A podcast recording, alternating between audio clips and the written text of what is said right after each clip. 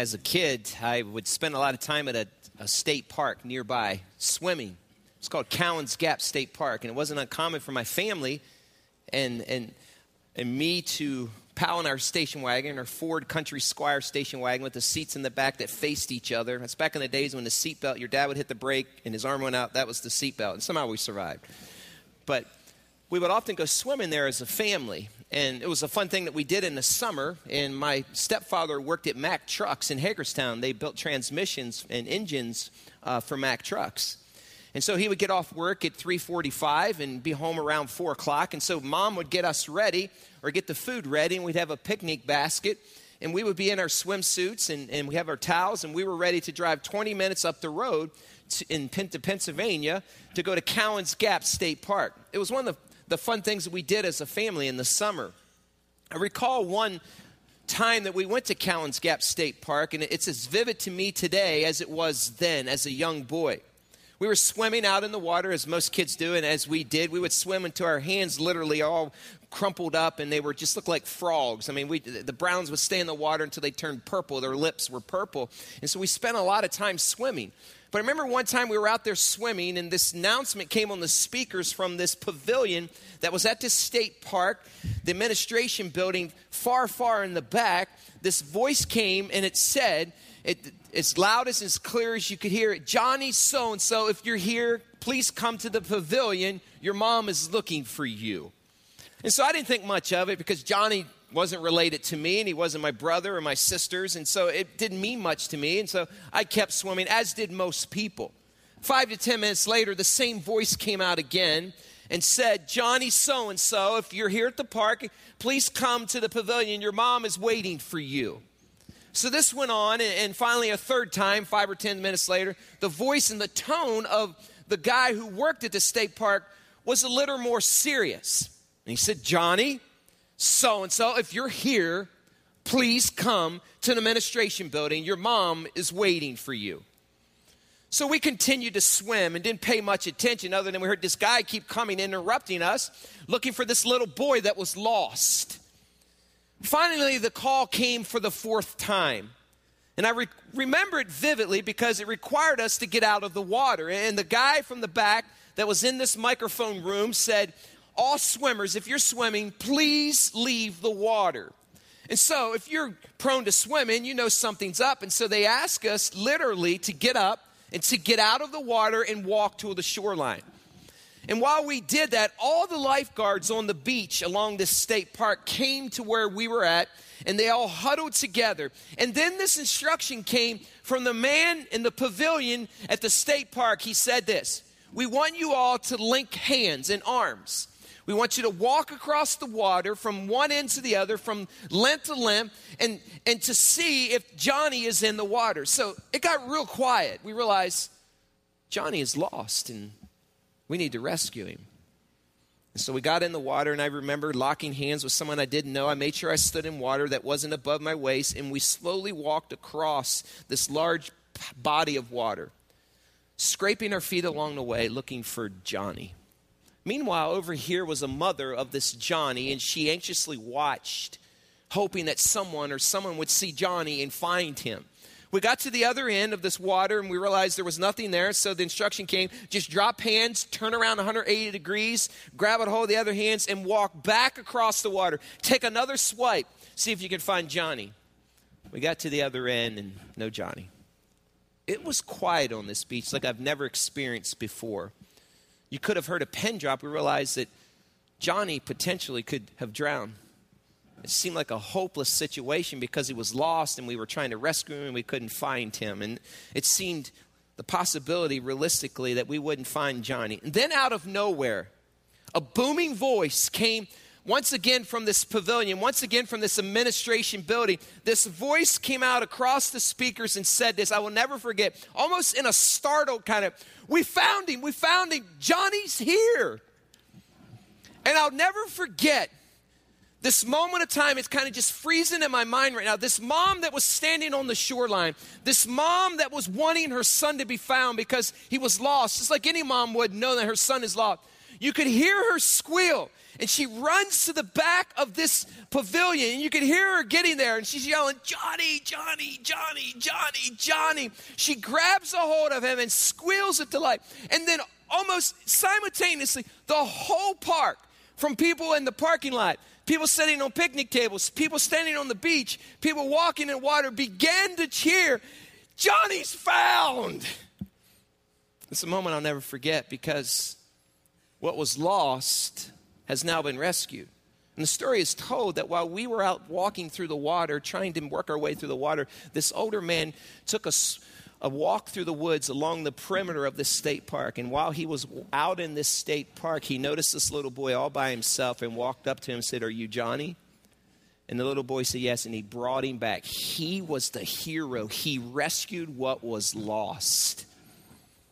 A long time ago, before the foundation of the world and this relentless journey of Jesus Christ, Jesus sat with the three in one, Father, God, and the Holy Spirit, and they had this plan. They, were, he would, they would send Jesus to earth, and he would come and he would rescue us. And he's been on this journey, the Bible says, from the beginning of time, and he's coming to rescue us. But there's also this, this opposer, this, this enemy called Satan, that's trying to stop him from coming to get us. And so, week after week, and this is the fourth week we've been saying, Jesus is coming and he can't be stopped. And Christmas isn't just December the 25th. It's not the manger scene. It's not giving gifts. Christmas began a long time ago. It began before the foundation of the world. This plan of the hero, Jesus, coming to earth and rescuing us. But all this took place before the foundation of the world. And we know this to be true. After Jesus said, and God said everything was good, Satan sinned, and one third of all the angelic beings left heaven. They became demonic angels, and they're ruling with Satan. And from this time, ever since then, there's been this opposer who has an army. One third of all the angels ever created called demons. And every time God comes through, they try to stop him. There's these obstacles, and Jesus keeps overcoming, and the enemy tries to stop. And so the Old Testament is just story after story after story of a story of a hero trying to get to us, and someone who's opposing an enemy called Satan. So we find ourselves at the end of the Old Testament when it seems a very, very, very, very, very dark time. And Satan is deciding that he will amp up things. Jesus is relentless on coming to get us. So we enter into this period of time between the Old Testament and the New Testament. And there's this battle of good against evil. It's a story of, of light, bam. It's a story of darkness. It's a story of good versus evil that's began around been, been around since the beginning of time it's, it's a culmination of god doing what he said he would do through the prophets of the old testament he would come and he would conquer and he would overcome yet there's this period of time between the old testament and new testament we know as the silent years and if you come to the last book of the Old Testament, there's a book called Malachi, and it's a prophet of God. And he's been writing. And it's not a very, very, very good time. In fact, it's a dark time. He's writing and saying that people are robbing God of their tithes and offerings, and that God doesn't appear to be on the scene, or God followers don't appear to be there. And so we close this book in the Old Testament. The, the, the, the prophet drops his pen, and from that point to the book of Matthew, for 400 years, God doesn't speak through his prophets. Very, very dark time. There's a political change. People are unfaithful, they're robbing God. And there's no Bible writings. If you open up your Bible today, you have Malachi and then you have Matthew. And there's 400 years between Malachi and Matthew. It was a dark time. And if you were just to pull away and look from a distance, it would appear as if Satan had won. It would appear that the rescue is not coming anymore. It would appear as that, that he's not coming, that he doesn't want to get us, and that somehow Satan is winning.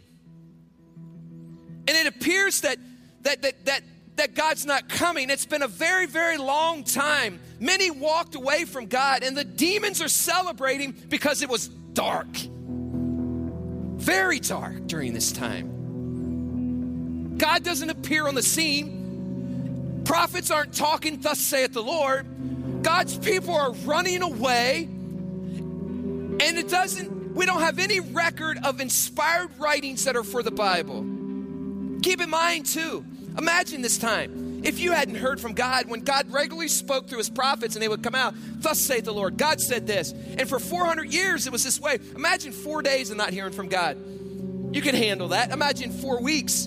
Imagine four months. Imagine four years. Imagine 40 years. Imagine 400 years. No prophet spoke.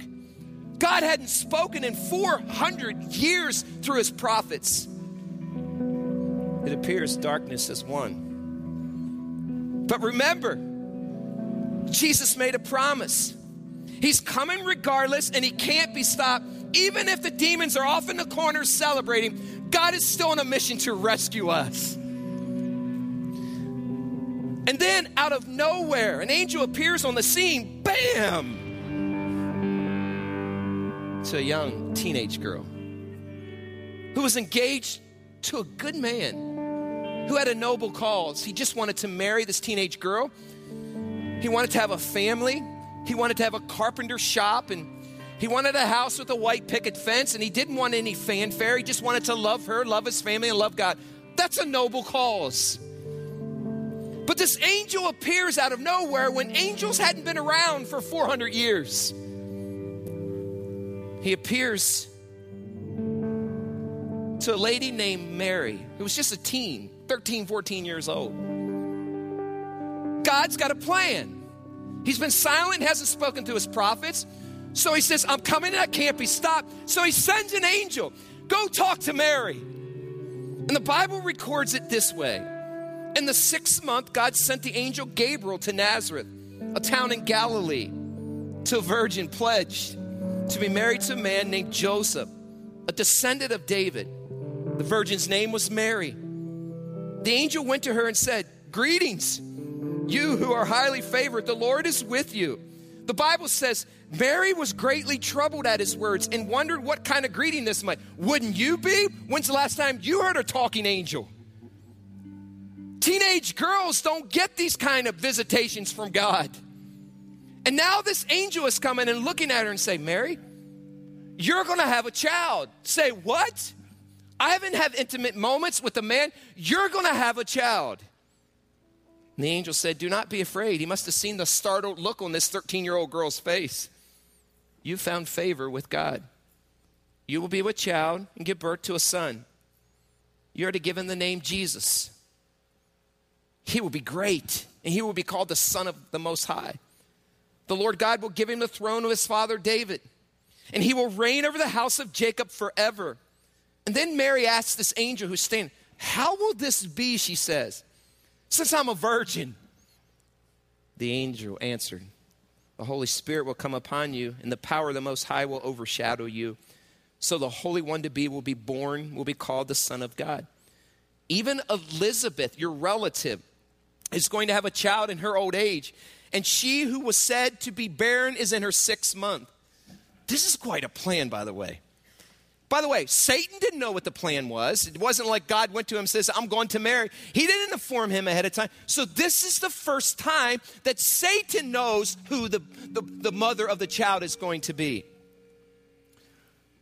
I'm sure he was puzzled by this because if he were to come there would have been pomp and circumstances. There would have been a king instead of a baby. But Jesus is coming in a simple way to a teenage mother, to a man who loves her in a city where there's no fanfare. And then the Bible shows us that Satan begins to turn up the heat because now he knows where the baby is coming and where God will be on the ground. But out of nowhere, another angel came and spoke. Bam! And he looks at Joseph. Now, remind you, angels hadn't been hadn't been angel sightings for 400 years. Now there's two in a row. And this angel says to Joseph, but after he had considered this, an angel of the Lord appeared to him in a dream and said, Joseph, son of David, don't be afraid. Take Mary home as your wife because what is conceived in her is from the Holy Spirit. Can you imagine this young man saying, What? She will give birth to a son, and you are to give him the name Jesus because he will save his people from their sins. And this is all this took place to fulfill what the Lord had said through the prophet, The virgin will be with child and give birth to a son, and they will call him Emmanuel, God with us, God on the ground. Then it says this in scripture When Joseph woke up, he did what the angel of the Lord had said. And he took Mary home as his wife, but he had no union with her until she gave birth to a son, and he gave him the name Jesus. Now the rescuer is coming. He's on the ground of the womb of Mary. The Messiah, the Redeemer, the hero from the past, is coming to rescue. Imagine, though, for a second. Let's just, let's don't over spiritualize Joseph and Mary here. They're human beings just like we are. Imagine how this began to unfold in the life of Mary as all the attention of the demons, one third of all the angelic beings that call themselves demons now just house around her life. Everywhere she goes, the battle is raging. Everywhere she's at, demons are following. Now picture the demons attacking Joseph. Remember, he's a young man. He goes to bed at night. He loves this woman. He's married to her. And every night he looks at her and, and, and, his body is screaming to be intimate with his wife. And the temptation of the enemy is coming. That's your wife. You should have intimate relationship with her. This is the woman you love. Why don't you be intimate with her? Night after night after night after night. How many nights did he just run from the bedroom, not wanting to give in? There was a barrage of attacks, and I'm convinced that he withstood incredible temptation. Imagine the deception, the lies that the enemy was saying. This is your wife. Be intimate with her. Yet he knew, and God knew, if he were, it would bust his plan. I'm sure Joseph, night after night, was frustrated to no end. Day after day, assault by the enemy was on Joseph's heart. Take in mind, too, that no one else could understand what they were going through. It wasn't like Mary could go to her teenage girlfriend and say, Hey, let me tell you what happened. Last night an angel came and talked to me. What? Yeah, and I'm pregnant. And I just, but it wasn't by Joseph. It wasn't any other guy. It was the Holy Spirit. Imagine that, trying to explain that to someone. And then Joseph going to his friends and saying, My wife is, has, is, is giving birth to the King of Kings. Way to go, Joe. No, I didn't, I wasn't intimate with her. The Holy Spirit can see. What? You believe her? Then the ninth month comes. The baby begins to toss and turn. Demons sending bombs on Joseph and Mary. And then in this small city, far away from fanfare, the child is born. Boom. God on the ground, flesh and blood moving to the neighborhood. It was a simple birth. No fanfare, no reporters from CNN from Jerusalem. The hope of the world nestled between the arms of a mom and a dad with sheep and goats and a few straw bales. Deity nursing from a mother's breast. Could anything be more puzzling or profound? What a plan, by the way. Joseph sits exhausted after nine months of demon harassment and temptation. And then the baby sighs. The rescuer, the King of Kings, the Lord of Lords, is reduced to a few unintelligible words and gurgles from this newborn baby. King of Kings, Lord of Lords. Where you would have expected red carpet, angels, and champagne, where only flies the putrid smell of cow dung, where you would expected presidents, kings, and heads of states were Mr. Ed and Clifford and a mice scurrying after food. And the Bible says it this way while they were there, the time had come for the baby to be born, and she gave birth to the firstborn, a son. She wrapped him in clothes and placed him in a manger because there's no room for him in the inn. This was a monumental day. Listen to me, church. God is on the ground. He's coming and he can't be stopped. He's here. He's here. He's here. He's on the ground. He's here to offer hope. Christmas morning, he's here to rescue, he's here to redeem. He did what he said he would do. He said he would come, he would be with us, Emmanuel, and there he is, a baby, breathing, alive, on the ground. He's here. But now, above the stable, in a barn in a secluded place, an all out assault was raging. A war of wars was beginning to happen in the heavenlies. And if you and I were able to go there, if we could open up the heavenlies, there would have been demons flying and zooming. There would have been angelic messengers of God battling in the heavenlies because they need to stop this rescue attempt. And so, two thirds of all the angels that were left were battling and fighting back. There was an all out assault of darkness in Bethlehem. Meanwhile, while this was happening, God wanted to let his people know that his son's on the ground, that the rescuer is here. You would think that he would grab some of the most prominent people of the day. But instead, you know what he did? He went to the lowest of the lowest, the least of these. Once again, an angel appears on the scene. Bam! For almost two, 400 years, nothing like this was happening. Now they're popping up everywhere. Bam, bam, bam, bam, bam. He's coming and he can't be stopped. And Luke chapter 2 records it this way these angels going and talking to these shepherds who were out in the fields. And it says this An angel of the Lord appeared to them, and the glory of the Lord shone around them, and they were terrified. You bet they were.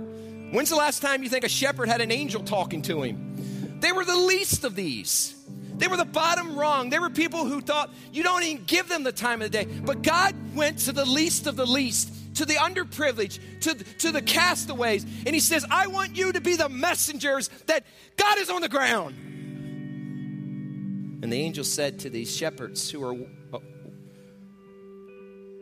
out in the middle of this desert, and this angel was speaking. They look at him and said, Don't be afraid. They must have seen their face. I bring you good news of great joy. Today in the town of David, a Savior has been born to you. He is Christ, the Lord. And then they said, This will be a sign for you. You will find a baby wrapped in clothes and lying in a manger. And then it says this. Now imagine being here if you can. They were asleep they were grisly men. They were, they were, they were men who you would want to fight for death to, with you. Then it says this one angel spoke, and then in verse 13, suddenly a great company of the heavenly hosts appeared with the angels, praising God and beginning to sing, Glory to God. And a whole choir breaks out in the desert. Imagine these shepherds. Dude, look! Dude, look! What's going on? The Bible says that the shepherds spread the word and everything that they heard, and they were amazed. So they passed the word on. He's on the ground. The Savior of the world is here. He's here. He came back just like he said he would, and he told us first, yeah! But Satan wants to stop this. The word is out, and the rescuer must be killed. And they better get him now that when he's young because they got a better chance to kill him when he's a baby. By the way, don't you dare think that Mary wondered why she had to be the one during this time. Don't you dare think there weren't times she felt like bailing out. She was a human. Don't over spiritualize Mary and Joseph. For she knew this son was different, though. He was born without intimacy with the man. She couldn't wrap her mind around this. She was a teenager. Imagine being 13 years old, ladies, and having the, the God of the universe growing inside of your womb. And then you couldn't go to anybody and say, hey, I need some help. Go see a counselor. Counselors couldn't give you information. Friends couldn't give you information. Books couldn't give you information. And the only person you can confide in was your husband. Imagine how close they drew during that time. Plus, all the world knew now that there was these shepherds saying that there's God on the ground. They didn't know whether to believe the shepherds. And then in Matthew chapter 2, it says this After Jesus was born in Bethlehem in Judea during the time of King Herod, Magi from the east came to Jerusalem and asked, Where's the one who's been born king of the Jews? When they saw a star in the east, and have come to worship him. Others wanted to know. So the wise men knew that something was up because of this star. And so they began to follow this star. It moved, and they said, Wow, look at that. I mean, these were, these were educated men. Some thought they might have been kings. But they knew something was different, and they heard from prophecy that Christ was coming and that there would be something that would point the way. And so they began following this, this, this planet, this star, this constellation. And when they moved, it moved. And so finally, they find themselves in front of Herod. And when he heard about this, the Bible says he was disturbed. So Satan begins his plan of attack. Because wise men are now coming to find Jesus and to bring him gifts. And in Matthew chapter 2, it says this Then Herod called the Magi secretly. Doesn't Satan always work in secret? And found out from them the exact time the star appeared. He sent them to Bethlehem and said, Go and make a careful search for this child. So these wise men are standing. Okay, we got you covered, Herod. As soon as you find him, he said, Report to me. Come back and tell me where he's at. I want to worship him too. Yeah, right. He wants to kill him. The wise men leave, and a pack of demons are following them. They want to take the life of this baby too. So as they travel and follow this star, demons are following with them. They're already over top of this home. It's a dark, dark, dark time. The enemy wants to stop the rescuer who's coming. And then the Bible says this On coming to the house, they saw the child with his mother Mary, and they bowed down and they worshiped him. Bam! Now, I don't, don't gloss over this. These were educated men. These were, these were leaders of leaders. These were men supposedly who were kings. And they walked to this house. Grown men don't worship babies, but they knew the star pointed the way. And so they were worshiping this baby, and people got the word out. Wise men are here. There's, there's men who, who, are, who are bright and intelligent, and they're in this house and they're worshiping this baby. Is Jesus here? After seeing him, the Bible says that the wise men didn't go back to Herod. And the Bible also tells us Satan is defeated. And the Bible says that Herod was furious. He even, the Bible says that he was, he knew that he was outwitted way before Survivor. He knew it and he was ticked. So now he devises a plan along with Satan. The opposer is trumped again. He's not happy. They thought they had him for sure. And so Herod issues a decree kill all the babies two years old and younger. I'll get rid of him. So this decree goes across the land. Babies are crying. You can hear death rattling in the hallways. Meanwhile, Jesus leaves with his mother and father. An angel came to him and said, Get away. And so baby after baby after baby is dying. Dark, dark, dark, dark time. Meanwhile, during this same time. Elizabeth gives birth to a baby, and her husband Zachariah give birth to a son whom they call John. An angel came to them prior to him being born and said, You're going to be born with a child. And she was an older woman. There's no way she, she should ever be able to conceive. And he said, This child will be the messenger. He'll go out in front. He'll tell people that Jesus is coming. And so, in other words, he's the forerunner. He'll go to the village and say, Repent because the real Messiah is coming. And so, this man called John, this little boy, is born about the same time that Jesus is born. But an angel appeared to, to Zechariah, and the Holy Spirit said, said to Zechariah, that, that you're going to have a son, call him John. But he also told him, you won't speak until your son is born. So we have this picture in scripture. It's, it's almost hilarious. Zechariah can't talk. His family thinks not only can he talk, but he can't hear because he can't speak. They think he's deaf and mute. And the moment that the child is born, Elizabeth knows what he should be called. And so she says, Let's call him John. Zechariah's trying to talk. I'm going to call him John too. And scripture gives us this snapshot. The baby is born, and it says this Zachariah asked for a writing tablet. Immediately his mouth was open and his tongue was loose, and he began to speak, praising God. And the neighbors were all filled with awe, and throughout the hill country of Judea were talking about it. Everyone who heard this wondered, and they asked him, What shall we call this child? And he said, Call him John, call him John, call him. And they looked at him, How did you know that? Because I heard you the whole time, I just couldn't talk. So they're amazed. Angels are popping everywhere. There's, there's this mute man that's talking. There's these magi that are worshiping this baby. After 400 years of silence, angels popping everywhere. Boom, boom, boom, boom. Now, Satan has to split up his arsenal because there's this baby born called John the Baptist.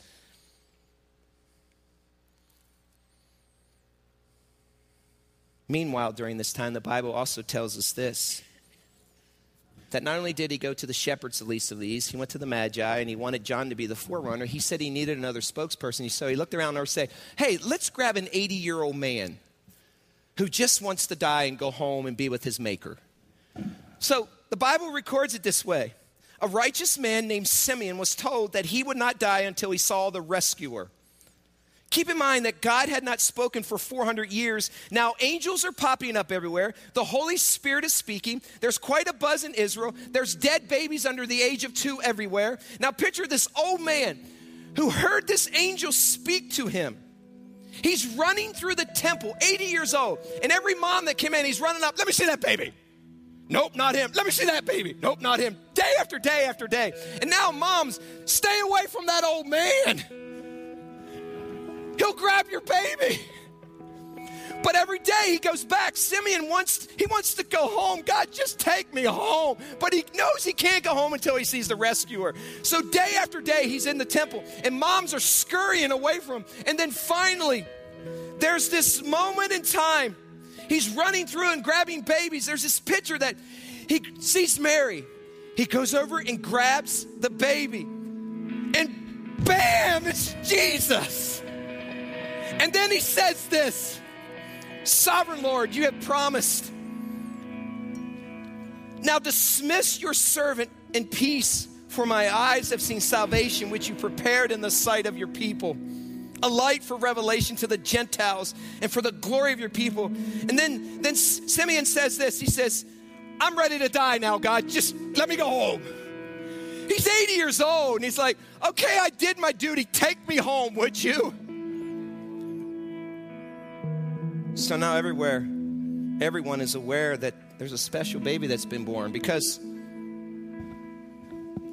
angel sightings have been talked about amongst shepherds, amongst intelligent wise men, by an 80 year old man that had been grabbing babies for like three weeks. There's old man doing jigs dance jigs in the temple. There's mute men talking. There's demon sightings all over the place. There's boys dead under the age of two everywhere. After not having much activity for 400 years, CNN Jerusalem was buzzing. And then the Bible says this Jesus grew in wisdom and stature in his relationship with God and man. We really only have one record of Jesus when he was just a young boy, when he ran away from his family and he said, I need to do my father's work. And up to then, he gets to about 30 years old. And he realizes now he's supposed to go on mission and build a church and get some followers and get some disciples and so that they can take the message. He's ready to do what he's supposed to do. Yet there's John the Baptist that's preparing the way. So he grows up there's this really weird guy who eats locusts and grasshoppers and has a beard down to his waist and has a camel skin coat, and he's saying, Jesus coming, Jesus coming. That's what God used as his messenger. Think about that for a second. What a plan, huh? And so John the Baptist is out in the desert. He's telling everyone, He's coming, He's coming. Repent. And he's baptizing people. And then one day when he's baptizing people, he looks on the shore and there stands Jesus. He's saying, that's the guy. That's the God that I've been telling you about. And Jesus is standing there and he goes to John the Baptizer. He says, Hey, you need to baptize me. And John the Baptizer says, No, don't baptize. I'm not baptizing you. You need to baptize. And Jesus said, No, you must baptize me. And the Bible says this John tried to deter him, saying, I need to be baptized by you. Do you come to me? Jesus replied, Let it be so now. It is proper for us to do this to fulfill all righteousness. Then John consented. And then there's this moment in time between a father and son, a father who hadn't spoken to his son in 30 years. He had left heaven, and now 30 years, he finally gets to say something that's been built up inside of him. Jesus is baptized, and then the scripture says this as soon as he came up out of the water, at that moment, heaven was open, and he saw the Spirit of God descending like a dove and lighting on him. And God said, This is my son, people. That's my boy. I'm proud of him. What an incredible moment in history. God says the rescuer's here. They'd never heard a voice from heaven like that. Then God speaks to everyone within walking distance. Yes, it's him. He's here. He's here. He's here. I told you he was coming. He's here. And that's my boy. I'm proud of you, son. 30 years of not communicating with his son. It was that moment where he could finally say, It's my boy. It's my boy. I love you. I love you. I love you. now Jesus is about to get prepared to do what he's been called to do save the people and work his way to the cross. It would be a three year ministry. He was recruiting helpers to get the word out. He grabbed some fishermen, he grabbed some carpenters, he grabbed a tax collector, he grabbed the blue collar workers, and he began to build a church. But before he was ready to go into ministry, Jesus goes off into the desert all by himself to prepare himself and Satan, the opposer, amps up the attacks. He meets him in the desert. He needs to stop this rescuer because it's his last chance. He's about to ready to go. And so all the demons come. The tempter is there. They meet him in the desert. Jesus is fasting for 40 days and 40 nights. He's weak. He's tired. He's frustrated. It's a dark, dark time in the desert. Would the rescuer be stopped? And so Satan comes and tempts him turn their stones into bread. No. Jump from the temple and show them your power. No. And then he says, Take a look out across here. If you jump, I'll give you this if you worship me. And Jesus says, No. And then there's this picture in Matthew 4:10. Jesus answered him, Away from me, Satan, for it is written, Worship the Lord your God and serve him only. He wins the battle again. The Bible says that the, the devil left him for a more opportune time. And angels came and attended him. Angel after angel, bam, bam, bam, bam, attending to him. But three years later, at the end of this ministry, it appears the rescuer has been defeated. He's hanging on a cross. And out of his mouth comes these words It is finished. And all these people standing there, isn't he the King of Kings and Lord of Lords? What's he doing on the cross? What do you mean it's finished? And there's this picture in Scripture that people run from God, they deny that they know him. It's a dark, dark, dark time. Satan had Jesus wait where he thought he had won. He had him hanging on a cross, and it was dark for three days. And we know from scripture that it was very dark. There was an earthquake. And then there's this moment where the demons are celebrating. They stop the rescuer. He's dead. He's dead. It's dark, dark, dark, hopeless time. But we know from scripture that he's coming and he can't be stopped. And while demons are partying, and the disciples were running away. Jesus was on his way back because three days later he walks out of the tomb. He left an angel or two that remind his people that he's here. He's alive, he's alive, he's alive, and he's on earth. He's coming and he can't be stopped, and he's coming after you. So, where does that leave us today? Where does that leave us on Christmas Eve? Here's where it leaves us. Jesus is coming after you. He wants to rescue you. I opened this account by saying that Jesus is the rescuer. I showed you how a rescuer came to someone in a park. I want to tell you how the rescuer came to my home. I was five years old. My mom had just divorced my dad. Me and my three sisters were all alone with a single mom 40 years ago. It was a dark time, seemed hopeless. My mom would put us to bed at night, and, and I recall evenings when I would hear sobbing from my mom's bedroom. She was crying. She was lonely. She didn't know what to do. My dad was a good man, but alcohol got the best of him, and he just chose alcohol at that time over us. It was a lonely time for the Browns. Yet there's this little church that met in Hagerstown, and they had this prayer meeting. In this prayer meeting, someone raised a hand and said, We need to pray for Bev Brown and her four little kids. She's all alone, she's by herself. She seems hopeless. Can we put Bev Brown on the prayer list? And so someone took and put my mom's name on a prayer list. Bev Brown and her kids. There was a man that was in this prayer room that realized he wanted to go to see Bev Brown and her kids. He wanted to take this message of this hero who left heaven to rescue other people to us. I recall one night as a five year old boy, there was a knock at the door. I saw my mom go and answer the door, and there at the door was this old man, bald head, really kind face, didn't know him. And then I watched my mom open the door and she led him into the house. And the last I recall is seeing him set out the kitchen table. And I saw this kind man talking to my mom. And as a five year old, you're curious, what's this man doing in your house? All I know is this that Sunday, for the first time in my life, mom said, Let's get dressed and put some clean clothes on. We're going to church. Church? What's church? So mom loaded us up and we actually walked to church. And I remember finding myself in this Sunday school classroom as a five year old boy. That's why I love children's ministry. I find myself in this Sunday school classroom, and, and honestly, the things I remember the most is the smell. It was musty. It was like green paint on the, the walls, and there was flannel graph. And this teacher went around the room, and we had to introduce myself, and she asked, she says, what's your name? I said, my name's Jimmy Brown. She says, my name is Mabel Huff. And Mabel Huff told me this story about this rescuer who came from heaven and he wanted to rescue me.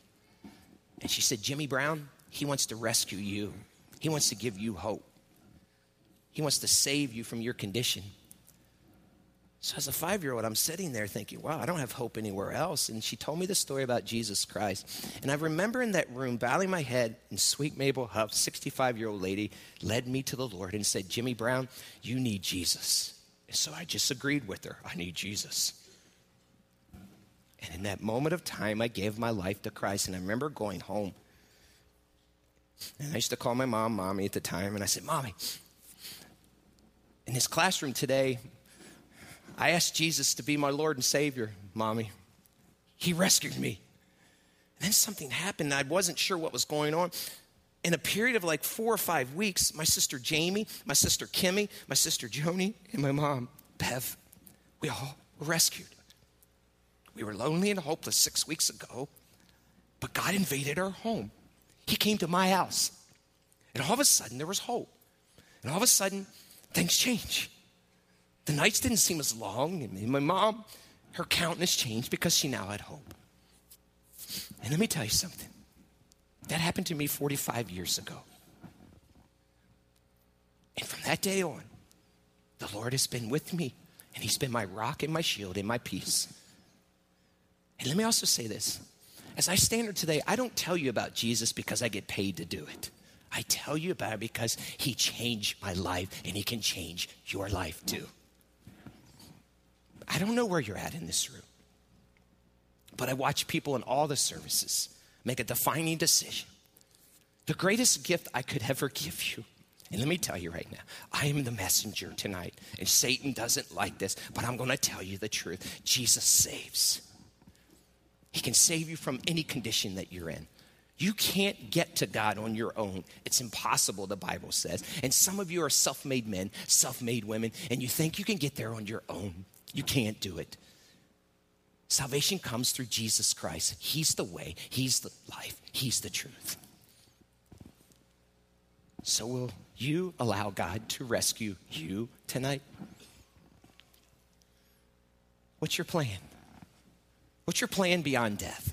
Are you hoping for the best, or you want God waiting for you and said, You're my child. I rescued you?